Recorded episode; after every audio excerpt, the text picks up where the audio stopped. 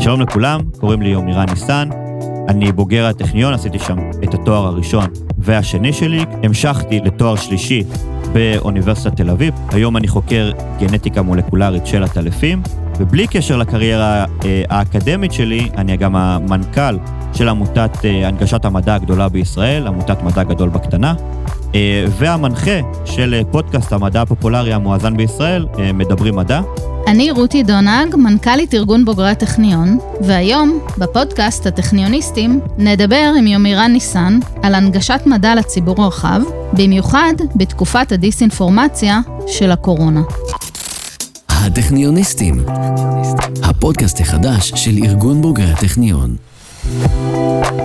לפני כמעט שמונה שנים, יומירן ניסן קיבל לידיו עמוד פייסבוק בשם מדע גדול בקטנה, שהנגיש לקהל מצומצם עובדות מדעיות מעניינות. תוך כדי לימודי תואר שני בטכניון ודוקטורט באוניברסיטת תל אביב, יומירן הפך את העמוד הזה לעמותת הנגשת המדע הגדולה בישראל, עם חשיפה עצומה לציבור הישראלי והופעות קבועות בתקשורת ובמוסדות אקדמיים. שלום יומירן. אהלן רותי. אני אשמח אם תספר ככה על הרקע האקדמי שלך אה, בטכניון, וגם מה שאתה עושה היום באוניברסיטת תל אביב. אה, אז התחלתי את הלימודים שלי בשנת 2010 בפקולטה לביולוגיה, התחלתי את התואר הראשון שלי שם. אה, המשכתי לאחר מכן ללימודי תואר שני, עשיתי את התואר השני שלי במעבדה של פרופסור איילת לם. חקרתי בעיקר מנגנונים של עריכה גנומית, כל מיני שינויים שמתרחשים בחומצות הגרעין שלנו בעצם, בשלבים שונים, אבל כמובן שלא עשיתי את זה בבני אדם, עשיתי מחקר בסיסי, חקרתי את הכל, כל הדברים האלה בתולעים, כיצור מודל בעצם, וכשסיימתי, התלבטתי עם עצמי אה, מה לעשות, ובחרתי להמשיך אה, ללימודי דוקטורט, אבל אה, בתל אביב, באוניברסיטת תל אביב בעצם. הגעתי למעבדה של פרופסור יוסי יובל, והיום אני חוקר גנטיקה של עטלפים. שזה השלב שבו אנחנו מדברים על הפיל שבחדר, או על הטלף שבחדר? מה, אנחנו רוצים לדבר על הקשר בין הטלפים לקורונה? לא יודעת, תגיד לי. תמיד, זו תמיד השאלה שעולה, אה, אז מבחינה מולקולרית, אה, נגיף הסארס קוב 2 בעצם, אה, נגיף הקורונה שגורם למחלת ה-COVID-19, עזב, עד כמה שאנחנו יודעים היום, את עולם העטלפים איפשהו לפני בין 30 ל-70 שנה. לא יודעים עדיין איפה הוא הסתובב באמצע הדרך לפני שהוא בעצם התפרץ באוכלוסייה האנושית והפך להיות מאוד פתוגני ומדבק, ולגרום כמובן לפנדמיה הנוכחית, אבל הקשר שלו לעטלפים הוא קלוש ביותר. הנגיף שני, הקרוב ביותר שנמצא בעטלפים חסר יכולת הדבקה בבני אדם, והאשמה הבלעדית על ההפצה של הנגיף בקרב האוכלוסייה האנושית נופלת אך ורק על בני אדם, בגלל הפלישה שלנו לעולם הבר, מסיבות שונות ומגוונות, בין אם זה הרס בתי גידול, או ציד של אה, חיות בר לצרכי מאכל, או תרופות טבעיות, במרכאות כמובן, טבעיות כאלו ואחרות. אה, וככה גרמנו כבר להתפרצויות אה, קודמות, וגם כנראה שנגרום להתפרצויות נוספות בעתיד של מגפות כאלו ואחרות. אז הסיפור עם העטלפים זה מכניס אותנו מיד לנושא הפייק ניוז, או שזה לא פייק? זה חצי פייק. כי, העטלפים הם, אה, הם בעל חיים מדהים בקטע של מערכת חיסונית. אה, זה בעל חיים, בגלל גם הנושא מחקר שלי, אז העטלפים הם בעצם אה, חיה עם, א', שיש לה תוחלת חיים מאוד מאוד ארוכה יחסית לגודל שלה, היא בפסגה של כל היונקים בעולם, ביחד עם, עם החולד העיוור. והדבר הבאמת מדהים זה שישר האשימו בזה את העטלפים. הסיבה שישר האשימו בזה את העטלפים זה בגלל ששני הנגיפים הקודמים ממשפחת הקורונה, גם הסארס קוב 1, מה שאנחנו קוראים לו היום, וגם נגיף המרס, אה, עברו מהטלפים לחיית ביניים אחרת, לפני ש... זה, את המסלול הזה אנחנו יודעים, עברו, מה, את הסארס 1 עבר מהטלפים לחיה שנקראת זבד, ומזבד לבני אדם, ואז גרמה להתפרצות. מרס עברה מהטלפים ואז לגמלים, ואז לבני אדם, ואז גרמה להתפרצות. אה, וה, ובמקרה הנוכחי חסר לנו בעצם כרגע היצור הזה שבאמצע. אה, כי עדיין לא הצלחנו לאתר אותו. אה, אז מחקרים רבים לאורך השנים נעשו על נגיפי קורונה שונים בעטלפים, אה, וכבר ב-2013 במחקרים מצאו מעל 400 זנים שונים של נגיפי קורונה שונים בעטלפים. בגלל זה גם האשמה נפלה באופן מיידי במרכאות עליהם, וכבר באותם מחקרים הם דאגו החוקרים להוסיף שהתפרצות נוספת של מגפה שתיגרם על ידי נגיף קורונה כלשהו, אני אצטט אותם, it's a ticking time bomb. זאת אומרת, זה רק משהו שמחכה לקרות. בהערכה שמרנית זה גם יקרה שוב ושוב ושוב בעתיד.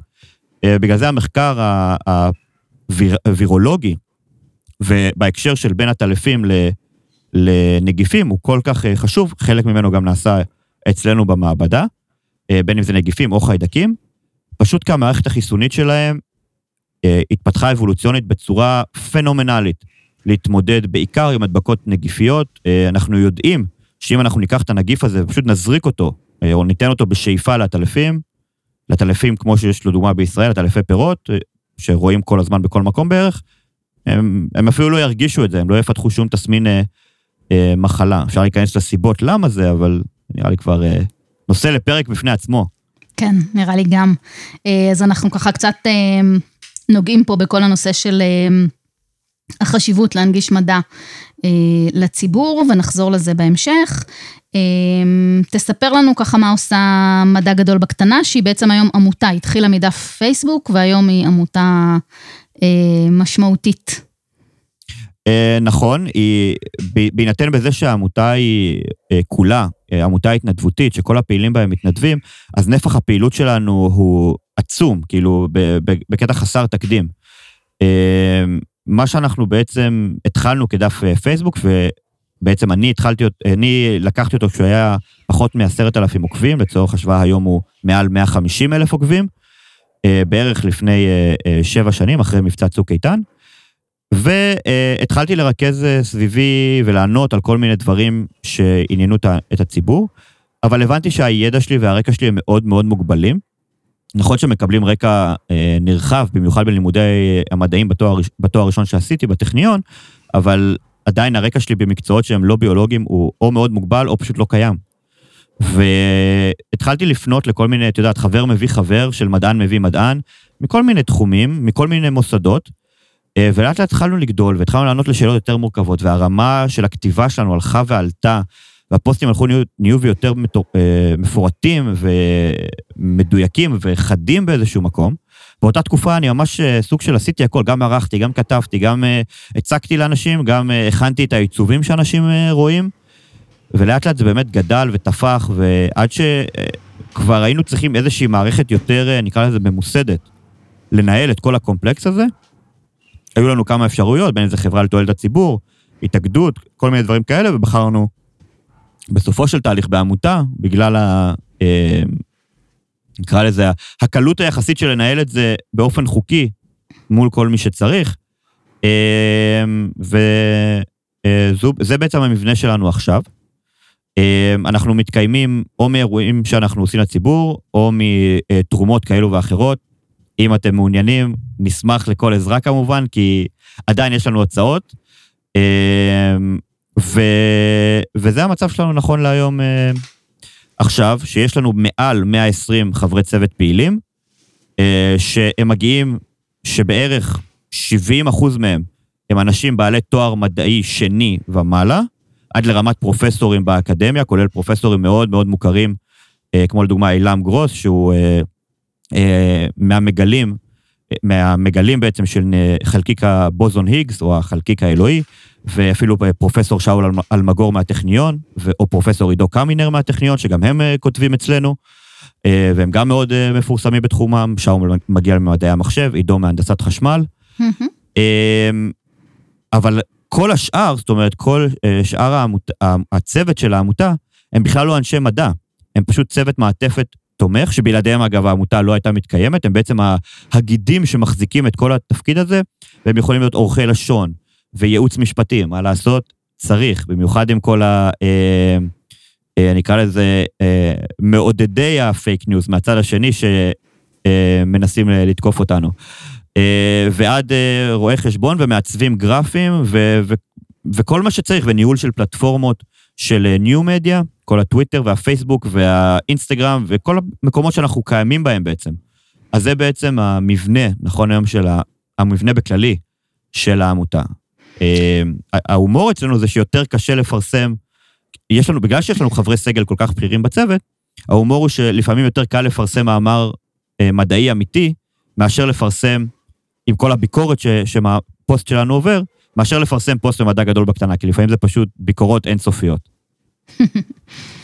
בדיחה של חנונים. אה, אה, זה, כן, זה, זו האוכלוסייה של הצוות. כן, כן. אנחנו חנונים ואנחנו גאים בזה. לגמרי, לגמרי, בצדק. אה, אז אני מבינה שאתם לא מייצרים תוכן מדעי, אלא בעצם מתקשרים מדע לציבור. למה צריך לתקשר מדע? למה צריך להנגיש?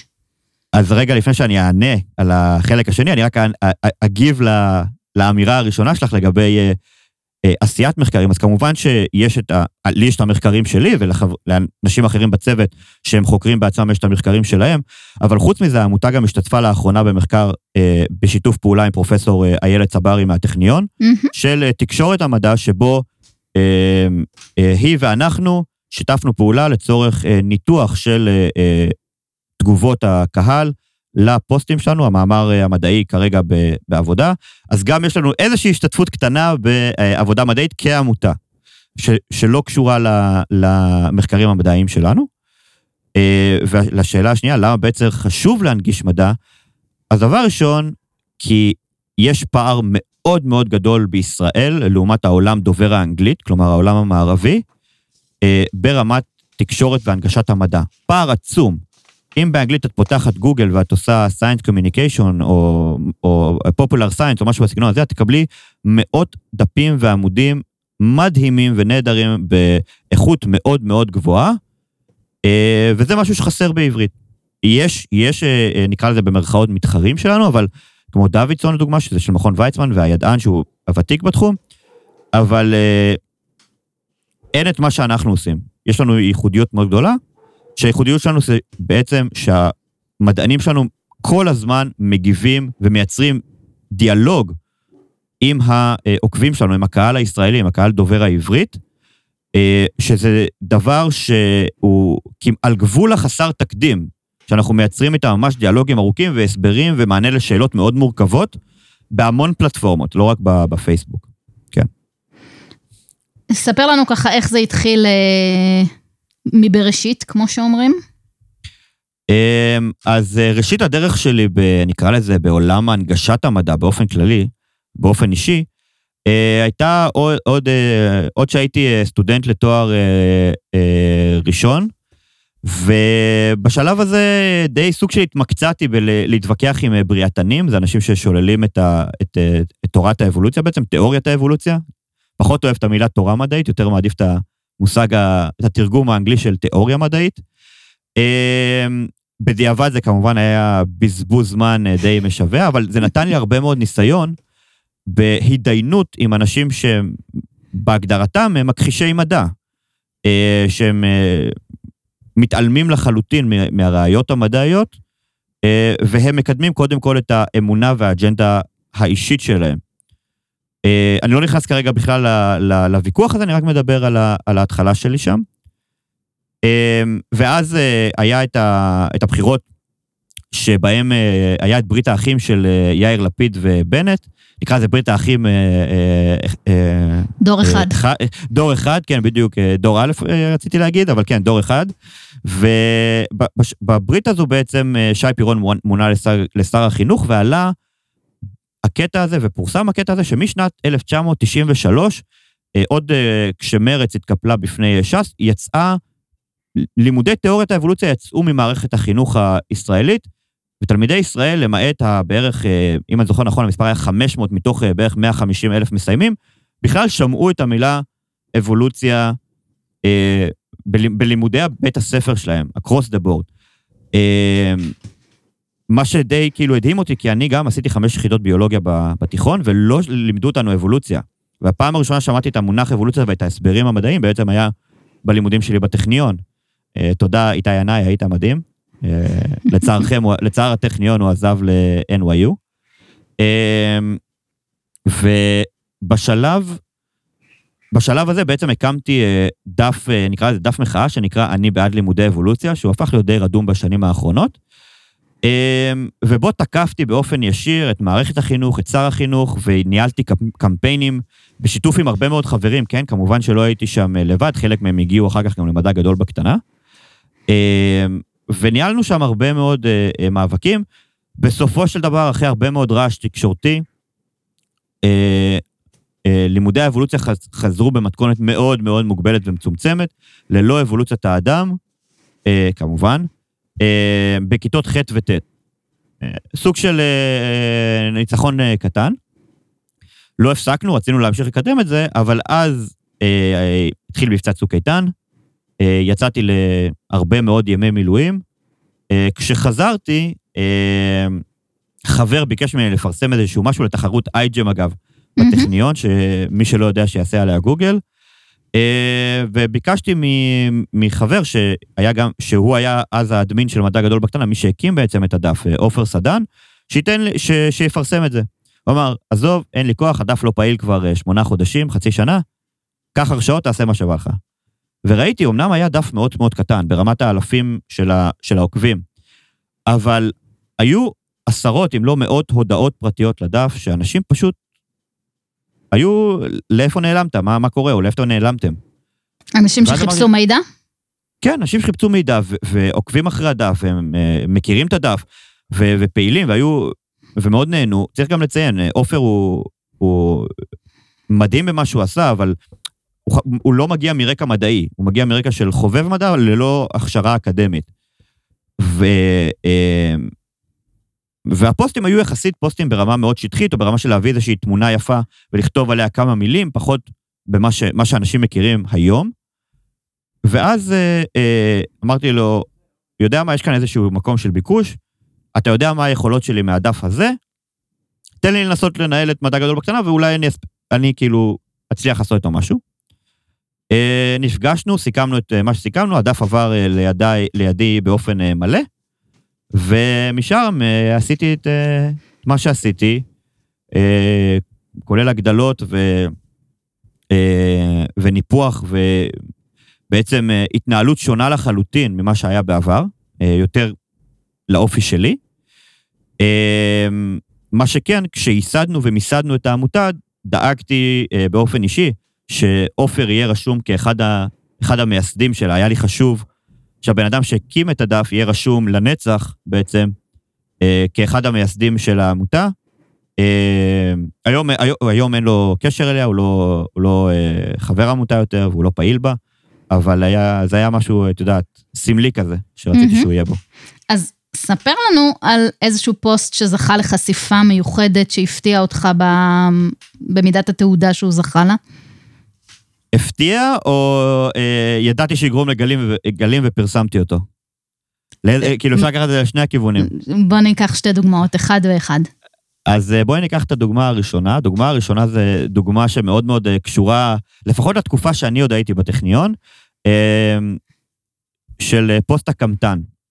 קמטן זהו לטאה חסרת רגליים, שנפוצה מאוד גם בטכניון, והרבה פעמים בקבוצה של סטודנטים בטכניון מעלים וידאו, תמונה שלה ושואלים, מה זה הדבר הזה, בפעלה ואימה, ואז הוא הפך להיות סוג של, במשך שנים, של, אה, לפחות אה, שנתיים, שלוש, ממש להיות סלב אה, במוסד,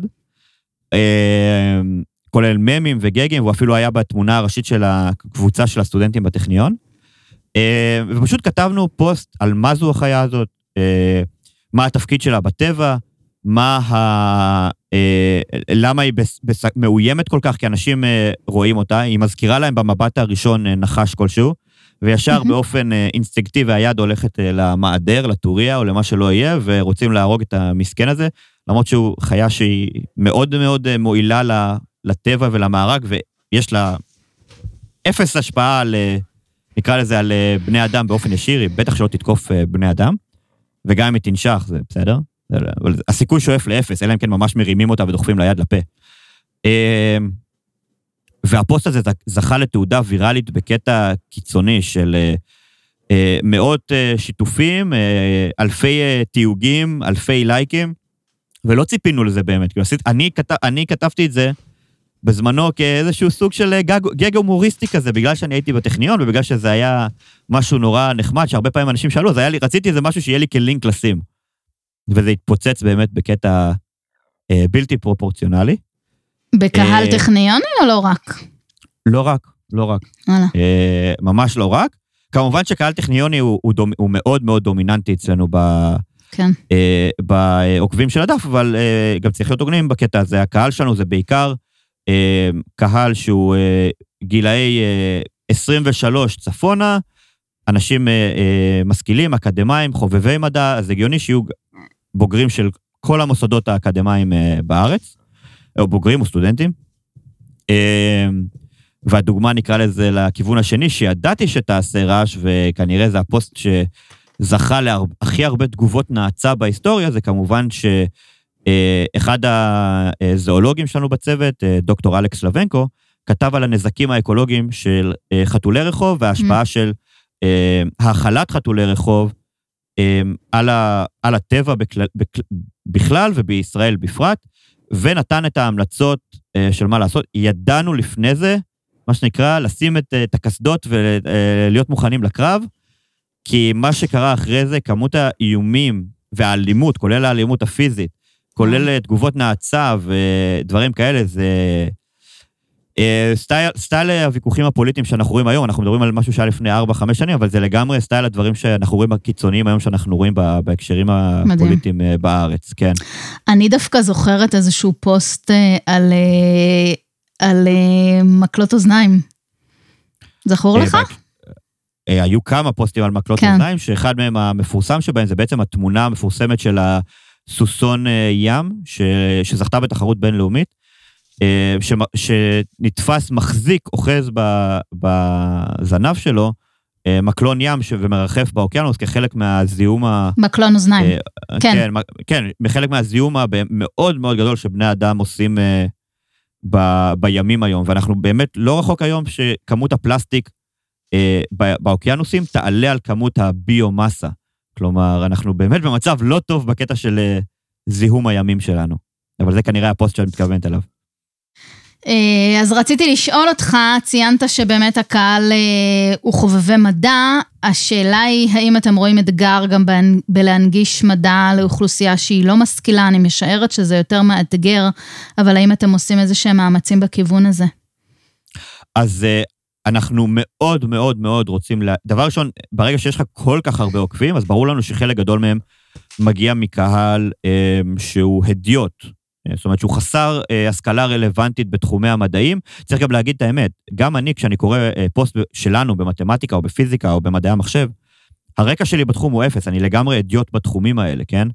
אה, אבל, כשאני אומר, אבל באופן כללי, אה, יש לנו הרבה מאוד אנשים שאין להם השכלה, פשוט נהנים לקרוא ולהיחשף ולעקוב אחרי חדשות, חדשות אה, מדעיות, אז יש לנו חלק גדול גם שם. אה, ובהחלט אנחנו מנסים ואנחנו עושים אה, פעולו, פעילויות אה, כדי להגיע לקהלים חדשים, בין אם זה קהלים צעירים יותר, אה, כמו לדוגמה שעשינו סדרת הרצאות בתשלום, שמי ששילם היה בעצם נכנס להרצאות האלה בתקופת הקורונה, אבל גם במקביל אמרנו שאם נגיע לאיזשהו יעד מסוים שלשמחתי הגענו, נזמין תלמידי כיתות מבית ספר כלשהו, כל פעם בית ספר אחר, להצטרף להרצאה הזאת אה, ללא תשלום, ואז הם היו יכולים להצטרף כדי להביא קהל צעיר, לדוגמה. אני מאוד מאוד הייתי רוצה להיכנס גם יותר לקהלים, אה, ה, אה, לא הדתיים, כי דתיים יש לנו לא מעט עוקבים, אלא החרדים, שהם פחות חשופים אה, בגלל אורח החיים ובגלל אה, פחות אולי אה, חשיפה לנושאים האלה במהלך אה, אה, גדילתם, להגיע אלינו אה, ולעקוב אחרינו ולהיחשף לתכנים שלנו, אה, כי אנחנו באמת מביאים את המדע כמו שהוא, עם כמה שפחות אה, ודעות אישיות. כמובן שלפעמים זה, זה נכנס, כאילו, אנחנו גם בני אדם, אבל אנחנו משתדלים כמה שפחות, והצוות שלנו עצמו הוא גם צוות מאוד, מאוד מגוון מבחינת הרכב האוכלוסייה שלו. ואני מאוד מאוד אשמח להיכנס, והחלום הכי גדול זה לעשות את מדע גדול בקטנה אה, בערבית, אבל זה ידרוש ממני הרבה מאוד זמן והרבה מאוד כסף כדי לעשות את המעבר הזה, אה, כדי שאני אוכל בעצם לקחת את הדבר הזה ולעשות אותו גם בערבית, כי אמנם יש אה, בערך דו, מיליארד דוברי ערבית בעולם, אבל אין אף אחד שאפילו קרוב באיכות וברמה שלנו למשהו אה, בערבית היום. בהחלט מאתגר, וגם על זה אה, בקבוצה של אה, פרופסור איילת ברם צברי נכתב מאמר לאחרונה שמשווה בעצם בין, אה, נכון? בין אה, אה, נגישות של חומר מדעי בעברית, אנגלית וערבית. אה, נכון. אנג, אנגל, אנגלית זה, אני חושב שזה אפילו לא תחרות, כי שתי מעצמות הנגשת המדע ותקשורת המדע בעולם היום, אלו הבריטים והאמריקאים. אה, כולם מכירים, הרי יש שם מנגישי מדע שהם בדרגה של אה, כוכבים, נקרא לזה national treasures, כמו דייוויד אטנברו וניל דה גראס טייסון, זאת אומרת שממש סלבס שמגיעים לכל ה talk shows ולכל התוכניות ריאליטי ולכל ההופעות, וכרטיסים שלהם הם sold out חודשים מראש. אז אין לנו, אנגלית זה, זה משהו שאנחנו לא באמת יכולים להתחרות בו, זה סדר גודל אחר, גם מבחינת הכסף וגם מבחינת הקהל יעד. אוקיי, okay, נחשוב על הערבית, נחשוב על משהו. אה, קריאה נרגשת למאזיננו דוברי ערבית. אז חוץ מבעצם אה, פרסום אה, תכנים ומענה לשאלות של גולשים ומאזינים וצופים, אתם גם מגיבים לפרסומים בתקשורת, נכון? או מייעצים בהחלט. לגופי תקשורת? אנחנו מייעצים לגופי תקשורת מאחורי הקלעים, אני לא אחשוף אותם יותר מדי, כי זה סוג של, נקרא לזה, בקריצה מאחורי הקלעים. כן, אנחנו, אנחנו ביקרנו הרבה מאוד אה, כתבות הפחדה או פייק ניוז שנעשו בתקשורת, או כאלו שלא ראינו שעומדים בסטנדרטים מדעיים, או בסטנדרטים המדעיים לפחות שלנו, נכון שהם מחמירים מאוד, אבל פשוט לא עמדו בהם. אה, חלק מאותם גופי תקשורת לקחו את זה, אני לא אומר גופי תקשורת, אלא נקרא לזה אנשי תקשורת, לקחו את זה, א', קשה מאוד, אבל גם בצורה שאפשר לבנות מזה משהו. כלומר, אני יכול לקחת את החבר'ה האלה, שבסופו של דבר הכוונות שלהם טובות, ובאמת מגיעות מהמקום אה, אולי הכי טהור שאפשר, אה, לעזור לנו. אה, ואני יכול להגיד בשקט, מה שנקרא, שעד היום פסלנו מאחורי הקלעים מאות כתבות ובמרכאות תחקירים, או לפחות חלקים מאותם תחקירים, בלי שהציבור בכלל ידע, כי פשוט הם לא עמדו בסטנדרטים המדעיים שלנו. הרבה פעמים התקשורת אוהבת או להראות את שני הצדדים, למרות שאין שני צדדים, אנחנו מכירים את זה לדוגמה מנושא החיסונים, אה, או נושא שינויי האקלים אה, בעקבות פעילות אנושית, מצד אחד, ואנחנו מכירים גם את העניין של סיבתיות לעומת נסיבתיות, שהרבה מאוד אנשים שהם חסרי השכלה רלוונטית, לא בהכרח יודעים להבדיל בין השניים. ולהתמודד עם ההבדל בין השניים. אה, וחשוב לנו להבהיר את זה ולהדגיש את זה. זאת אומרת שאם נמצא קשר נסיבתי, זה ממש לא אומר שיש קשר סיבתי בין השניים. כלומר, אנחנו, אני אתן דוגמה, אה, באופן עקבי מתחילת המהפכה התעשייתית, הטמפרטורה הגלובלית אה, עולה. במקביל, גם מספר הפיראטים בעולם הולך ויורד. האם יש קשר בין השניים? שני התהליכים האלה כביכול, פחות או יותר מבחינת לוחות הזמנים, קשורים. בפועל, אנחנו כמובן יודעים שכנראה אין יותר מדי קשר בין מספר הפיראטים בעולם לשינוי הטמפרטורה הגלובלית בעולם. ומה שאנחנו כן יודעים שיש קשר זה לפליטות הפחמן ושאר גזי החממה לאטמוספירה. אבל זה אה, נושא אחר. זה, זה בדיוק ההבדל בין קשר סיבתי לנסיבתי. זה ככה מאוד התחדד בתקופת הקורונה, נכון? ככה נראה מהצד שהצורך במתן מידע אה, מדעי אמין מאוד מאוד אה, הורגש. אז הקורונה הוא, הוא אירוע מדעי ותקשורת מדעי מרתק בקטע, בקטע קיצוני. זאת אומרת, לקחנו בערך אה, אה, מה שקורה ב-40 שנה של תקשורת המדע ודחסנו אותם לתוך פחות משנה. כי א', היה פה אירוע מאוד מאוד אה, אה, דינמי ומתגלגל וגלובלי, כלומר, נעשו פה מאמצים מדעיים חסרי תקדים. כשחושבים על זה, תוך פחות משנה מרגע גילוי הנגיף כגורם פתוגני, כבר פיתחנו חיסון בייצור תעשייתי, באישור FDA, באישור חירום של ה-FDA. אז כאילו, זה הישג אה, מדעי מטורף, זה מצד אחד. מצד שני, בגלל שזה אירוע מהסוג הזה, ובגלל שלכל בן אדם היום אה, עם אה, מחשב וחיבור לאינטרנט, יש, יש קול וקול קול משמעותי, אז היכולת של כל אחד לכתוב מה שהוא רוצה ולתקשר מה שהוא רוצה, אה, התחדדה בצורה מאוד מאוד קיצונית.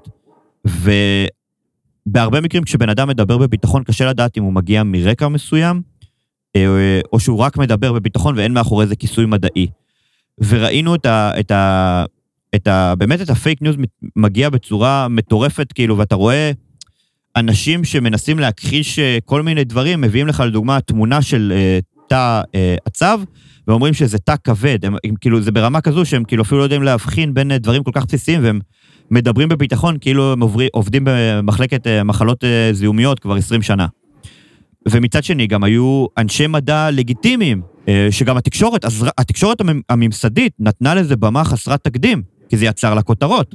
ושלא תבין יותר נכון, יש, הי, הייתה בעיה מרכזית בקורונה, שהרבה מאוד מהתרחישים הנידונו, הר, הרבה אנשים, כולל אני בתוכם, טעינו בהרבה מאוד מערכות שלנו. אמנם אני לא איש מקצוע בתחום, אבל כן היו לי כל מיני השערות לגבי מה יקרה ואיך דברים יתפתחו. אז צריך היה לקחת דברים, גם דברים של מומחים במקרה הזה, עם קורטוב של uh, ספק, מצד אחד, מצד שני כן לדעת איך לברור את המידע שלך וממי לקבל את המידע שלך, ואני ממש לא מגן פה לא על אה, משרד הבריאות, שלפי דעתי, בהתחלה לפחות, עוד לא הבין את, אה, את אה, מה קורה בציבור, ואני גם יש לי הרבה ביקורת אישית עליו, ומצד שני, היו גם הרבה מאוד אנשים שתפסו טרמפ תקשורתי על הנושא הזה, בין אם זה כדי לקדם את עצמם, ובין אם כדי לקדם איזושהי אג'נדה שהיא על גבול האנטי-מדעית, או ממש אנטי-מדעית במקרים מסוימים. אז בעצם, אתה בעצם מבחין פה בין אה, עובדה לבין דעה, נכון? אבל אתה אה, כן... פחות, פחות עובדה, אלא משהו ש, שנתמך בידי ראיות, ראיות, אה, ראיות מדעיות, כן. ובאילו נסיבות אתה כן חושב שאפשר לייצר אה, שיח או ויכוח בין דעות מדעיות? אני חושב שאפשר להתווכח על, לא על, על מה שנקרא על הנתונים, אלא על מה שהנתונים מצביעים עליו, כלומר, ש... על הפרשנות? של, בדיוק, כי בסופו של דבר, הרבה דברים במדע, או, ובטח ברמה של החלטות של מקבלי ציבור, או החלטות אפילו אינדיבידואליות ברמת החיי היום-יום שלנו, הן מבוססות מדע, אה, אבל צריך לדע, לדעת אה, שאתה לא יכול לבחור את ה... נקרא לזה, את הנתונים שלך, את העובדות שלך, אתה יכול לבחור איך לנהוג על פי אותו אה, דבר. לדוגמה, כולנו הרי, זה אין על זה מה שנקרא כבר אה, ויכוח בעולם המדע, שצריכת אה, מוצרי אה, טבק מעלה את הסיכון לסוגי סרטן מסוימים. עכשיו, אפשר להגיד ש, שזה לא גורם, כאילו שזה ממש לא נכון, וזו כמובן יהיה פייק ניוז רציני. אפשר גם להגיד, אנחנו יודעים שזה גורם ככה, אבל אני עדיין בוחר לצרוך את זה, אני עדיין חושב שצריך לאפשר עישון בכל מקום שבן אדם רוצה.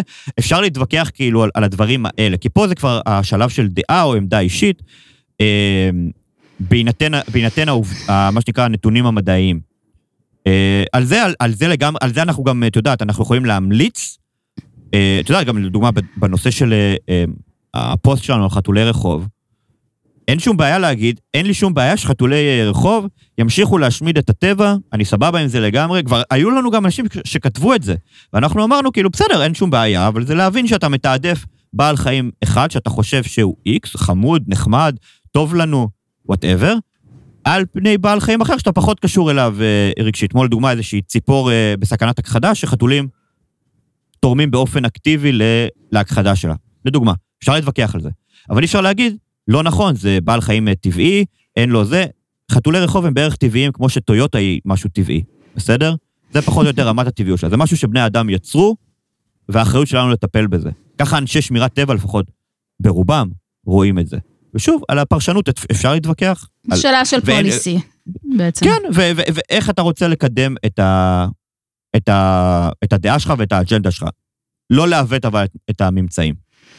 אז בתקופת הקורונה, מה אתם עשיתם בעצם עם הצורך של הציבור במדע מונגש? אז עשינו שני דברים. זו שאלה ממש טובה, כי עשינו את זה בשני רבדים. ברובד הראשון, השתדלנו לתת כבר מההתחלה כמה שיותר אה, מידע מדויק בהינתן מה שהיה לנו. עוד בדצמבר כבר פרסמנו את פרק הפודקאסט הראשון שלנו בנושא, אחריו היו עוד אה, שלושה, אה, ואז עשינו סוג של אירוע מתגלגל, כלומר, בין אם זה על אחרי הסגר, הסגר הראשון, שראיינו את פרופסור גל ירב, ופוסטים אה, מדעיים על בסיס מחקרים מדעיים וסקירות שנעשו. אז לתת כמה שיותר מידע לציבור, כולל באנר באתר שלנו, שפשוט נתן את כל הכתבות בנושאי הקורונה בצורה מאוד מאוד ברורה לעוקבים שלנו. אז זה בנושא המדעי. זה חשוב, אה, וכדי להביא להם כמה שיותר את המדע ואת הנתונים ואת הפרשנות שלנו של הנתונים אה, על בסיס מה שהיה. ברובד השני, בטח בסגר הראשון, שהיה סגר מאוד מאוד קשוח, וגם אנשים אשכרה בשלב הזה, אתה יודע, הקפידו עליו. אני גר ברמת גן, ובערך קילומטר וחצי מהבית שלי היו מחסומים צבאיים בכניסה לבני ברק. אה, זה היה סגר הרבה יותר קשוח ממה שבאו אחריו. נתנו לאנשים, או ניסינו לתת לאנשים, מה לעשות? כלומר, עשינו אה, גם חוקרים מהטכניון, אבל מכל המוסדות, באמת, פנינו להרבה מאוד אה, חברי סגל אה, וחוקרים בארץ ובעולם, ואז הזום נכנס לפעולה, ועשינו המון המון אירועי לייב, קראנו לזה הרצאה בנעלי בית,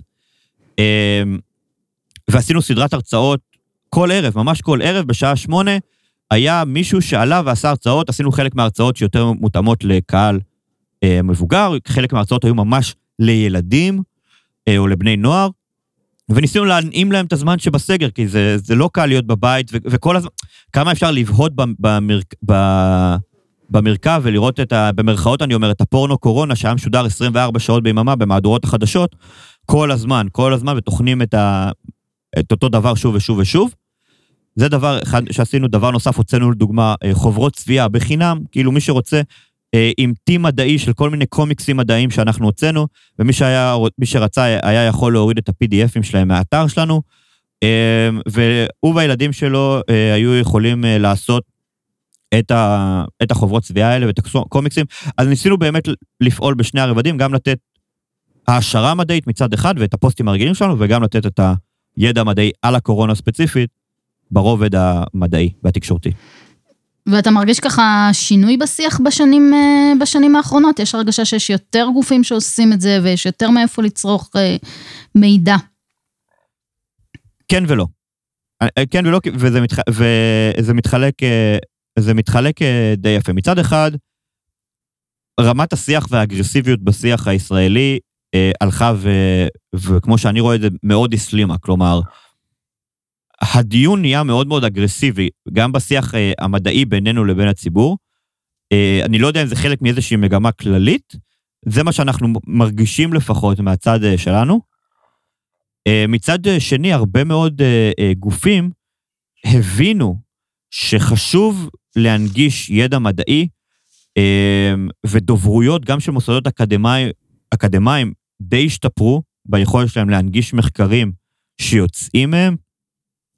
אה, וגם אפילו משרד הבריאות סוף סוף, אחרי שנים של סוג של אה, טמינת אה, הראש בחול, התחיל קצת יותר להנגיש מידע בצורה יותר ברורה ונהירה לציבור, כולל גם להוציא הרבה מאוד מכתבי אזהרה לכל מיני מטפלים מטעם עצמם, או לחילופין, רופאים שממש אין לי הגדרה אחרת חוץ מפוגעים באמון הציבור בממסד הרפואה.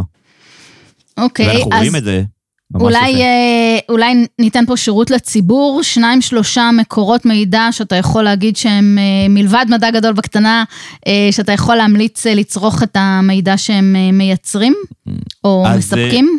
אז כבר הזכרתי פה את מכון דוידסון לחינוך מדעי, שיש לו זרוע תקשורת מדע נהדרת. הזכרתי כמובן את הידען, שהוא הוותיק בארץ, בנושא חיסונים ובריאות הציבור. מדעת זה כנראה הארגון המקיף ביותר והחזק ביותר אה, אה, בתחום. אה, ואלו בעצם, נקרא לזה, ביחד עם מדע גדול בקטנה, ארבעת הגופים כנראה האמינים ביותר שניתן לצרוך בהם תקשורת מדע שהיא לא תלויה באף אחד. זאת אומרת, כאילו, התלות ב, באינטרסים ובגורמים זרים ובגורמים כלכליים כאלו ואחרים, היא מאוד מאוד לא קיימת, בוא נגיד את זה ככה. אה, ולכן אני באופן אישי ממליץ לצרוך עליהם. כמובן, ופה זה אה, הדגשה אפילו יותר אה, משמעותית, אם יש לכם את הרקע האקדמי הרלוונטי, תמיד מומלץ לצרוך את הספרות המדעית עצמה, ולא להסתמך על פרשנות של מישהו אחר שעשה עבורכם. מה החזון שלך ככה להמשך? מבחינת הפעילות של העמותה? החזון שלי והתקווה שלי זה שאני אוכל אה, לגייס כספים בצורה אה, משמעותית, כלומר ברמה של אה, סכומים מאוד מאוד אה, אה, גדולים, אה, כדי בעצם להפוך את הדבר הזה למשהו שמתפקד לא על חשבון רק הזמן הפנוי של אנשים והרצון הטוב של מדענים ומתנדבים, אלא שאני אוכל לפחות לארגן איזושהי ליבה שתוכל אה, להוביל את כל הפרויקט הזה. אני לא יודע אפילו אם זה יהיה אני, אני באופן אישי בעתיד, כי אני לא יודע לאיפה החיים המקצועיים שלי אה, ייקחו אותי, אה, ובעצם לקדם את זה הלאה, כי, כי כרגע איפה שאנחנו נמצאים, זו רק ההתחלה. אני רוצה שמדע גדול בקטנה יהיה שם דבר בכל בית בישראל. כבר היום, אם אני הולך לפעמים באוניברסיטת תל אביב או בטכניון, אה, סטודנטים ואנשים מבקשים ממני סלפי, היום, היום, רק היום, אה, העברתי, העברתי שיעור בנוער שחר מדע באוניברסיטת תל אביב, והמורה בסוף השיעור, אחרי שכל התלמידים יצא, המורה למדעים, ניגשה אליי, אמרה, תקשיב, אני מעריצה שלכם, אני מאזינה קבועה שלכם, אני כל הזמן לוקחת כתבות שלכם כדי לשתף את התלמידים, אני חייבת לעשות איתך סלפי להראות להם אחר כך. אז, אז זה קורה כל הזמן, זה לא נקמת לא היורמים, הייתי אומרת. תמשיכו, אנחנו בסוף, אנחנו, אנחנו אה, נשתלט על ה... אנחנו כבר, גם ככה, מי שמחזיק בעצם את הכלכלה היום, נקרא לזה, עם כל תעשיית ההייטק פה, והביוטק והאגרוטק והכל, וכל תעשיות הטק פה בארץ, אבל אני רק רוצה שנהיה יותר, כי אני חושב שמדינת אה, ישראל כמדינה שהיא, מדינה שמסתמכת על החומר האנושי שלה, ועל הידע הטכנולוגי והידע המדעי והפטנטים המדעיים שיוצאים ממנה, אני באמת מאמין שבהקשר הזה אנחנו כוח מאוד מאוד משמעותי בלהביא אנשים לאהוב מדע, לחבק את המדע, ללמוד מדע, אה, ואולי אה, לבחור בעתיד בקריירה מדעית כזו או אחרת, אה, כדי לקדם את, ה, את המין האנושי והידע האנושי והתגליות ואת כל הדברים המדהימים שאנחנו יכולים להשיג. אז זה נראה לי בול הזמן לשאול אותך, מה אתה אוהב בטכניון? וואי, זו, ש... זו שאלה קשה, כי הייתי במוסד הזה שש שנים. אני, אז אני אגיד שמצד אחד, אה, הטכניון הוא, הוא בועה, הוא ממש חממה. אה, וכשאתה יוצא החוצה אתה אוכל סוג של אה, כאפה. אני חושב שזה המוסד אולי היחיד בארץ שממש אפשר לחיות בו ואין לך שום, כמו בסיס סגור, ואתה לא צריך לצאת ממנו חודשים. נכון. כשכתבתי את, התז, כשכתבתי את התזה שלי בתואר השני, לא יצאתי מה, מה, מהקומפלקס שלו שלושה חודשים. אמ, ומצד אחד זה יצר אווירה מאוד אה, משפחתית, אני זוכר שהייתי הולך אה, במעונות של הסטודנטים, שגם אני גרתי בהם, לארוחות 60 אה, משותפות, והיה חיי קהילה מאוד פעילים בתוך המוסד עצמו. בוא נגיד ככה, חיי הקהילה שלי בתוך הטכניון היו הרבה יותר רחבים מחיי הקהילה שלי מחוץ לגדרות הטכניון. אה, ובהקשר הזה זה באמת אה, אה, דבר שהוא מאוד נחמד, וכמובן שהשירותים שניתנים לסטודנטים, כמו העובדה שאתה הולך לבריכה בחינם, לצורך העניין, פה בתל אביב רוצים ממני כמעט 200 שקל לחודש, על בערך אותו דבר, אז כאילו, העובדה שנותנים את השירותים האלה לסטודנטים, אני חושב שהיא מאוד מאוד משמעותית וח, וחזקה. מה זה עבורך להיות בוגר טכניון? מה זה בשבילך להיות בוגר טכניון? אמ, אז מצד אחד, אה, אה, אני זוכר שצחקתי על זה עם אה, שותף שלי לדירה לשעבר, שהוא אמר לי את המושג, להיות בוגר הטכניון זה, זה צרוב לך במוח, זה, זה צורב את האישיות שלך. אני לא חושב שיש מוסד שנותן כזו, נקרא לזה, גאוות יחידה לבוגרים שלו, אז הדרישות מאוד גבוהות.